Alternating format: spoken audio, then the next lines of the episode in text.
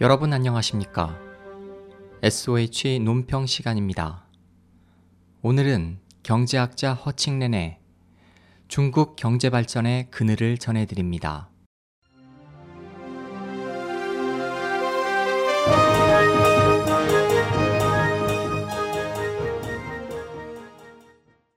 심각한 물 부족을 겪고 있는 중국은 외국으로부터의 물 수입량을 계속 늘리고 있다. 중국의 물 부족 문제는 현재까지 각종 정부계 보고서에서도 언급해왔다. 2000년에 발표된 중국 가능 지속 발전 수자원 전략 연구 종합 보고서는 중국 수자원의 난항을 전면적으로 공개하고 수자원의 과도한 개발이 자연 환경 파괴와 수질 환경의 악화뿐 아니라 수질 오염을 초래했다고 지적했다. 또 국가환경보호총국 환경 공보도 늘 이 문제를 언급하면서 물 부족이 위기로 치닫는 중국의 심각한 현실을 우려하고 있다.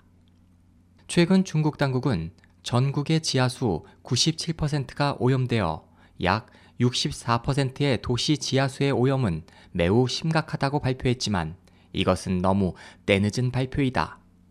중국에서는 이미 1990년대 말 무렵 다섯 단계로 분류된 수질 중 소독만으로 음용할 수 있는 1급수의 물이 거의 사라졌기 때문이다. 뿐만 아니라 비교적 오염 정도가 가벼운 물, 다시 말해 일반적인 정화 처리 후 음용할 수 있는 2급수도 매우 부족했다. 이로 인해 당국은 어쩔 수 없이 음용수 기준을 하향 조정해 3급수를 음용수로 권장했다. 독일에 거주하는 중국인 학자 왕 웨이러의 깨끗한 물이 없으면 안전한 식품도 있을 수 없다는 글에 따르면 중국의 3급수는 독일에서 5수로 취급되고 있다.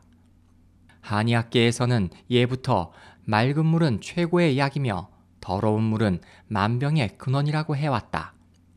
수질 오염 가속화로 중국에서는 1990년대부터 시작된 음용수 시장이 급성장하고 있다. 한 연구 보고서에 따르면 1999년에 300만 톤이었던 중국의 음용수 수량은 2007년과 2010년에 각각 1,800만 톤과 3천만 톤으로 급증했고 가격도 크게 올랐다. 각종 짝퉁 제품이 범람하는 중국에서는 물 시장에서도 예외 없이 수돗물이 생수로 둔갑해 판매되는 등 각종 상표의 가짜 생수가 불법으로 유통되고 있다. 그래서 시민들은 자신의 건강을 지키기 위해 각종 정수기를 구입해 이용하고 있다. 하지만 모든 이들이 정수기를 구입할 수 있는 경제력이 있는 것은 아니다.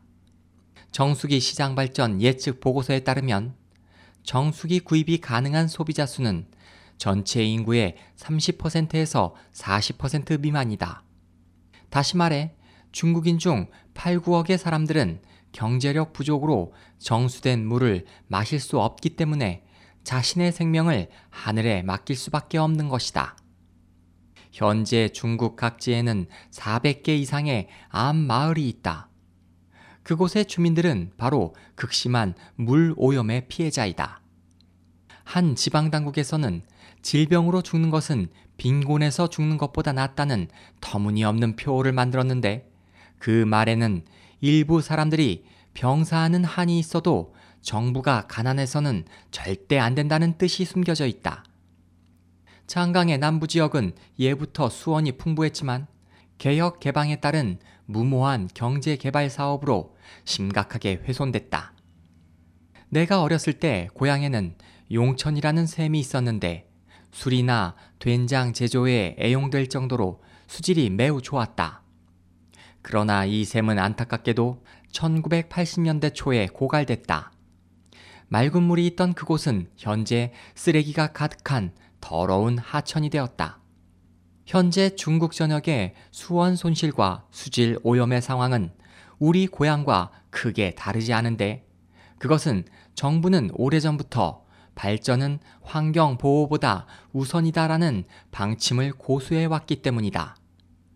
장기간 이어져 온 정부의 이 정책으로 정수기를 구입할 여력이 없는 가난한 농촌 주민들은 환경 오염의 가장 큰 피해자가 되었다. 아직까지도 중국 당국과 일부 학자들은 선진국의 선례를 언급하며 오염 문제는 나중에 처리해도 늦지 않다면서 중국의 경제 발전 달성에는 환경 오염은 불가피하다는 위험한 주장을 내세우고 있다. 과거 산업화 시작 단계에 있던 선진국들은 산업화로 인한 환경 파괴와 오염의 위험성을 충분히 인식하지 못했지만 후에 그 같은 문제에 직면하자 즉시 오염 방지 입법 등을 만들어 확대 방지에 대처했다.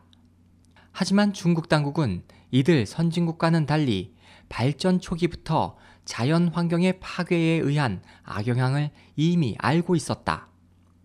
그런데도 개혁 개방을 통한 경제적 발전을 위해 국민들의 건강을 냉정히 외면한 것이다. 다시 말해 중국의 눈부신 경제 발전은 무수한 국민의 건강과 생명이 희생된 잔인한 범죄이다.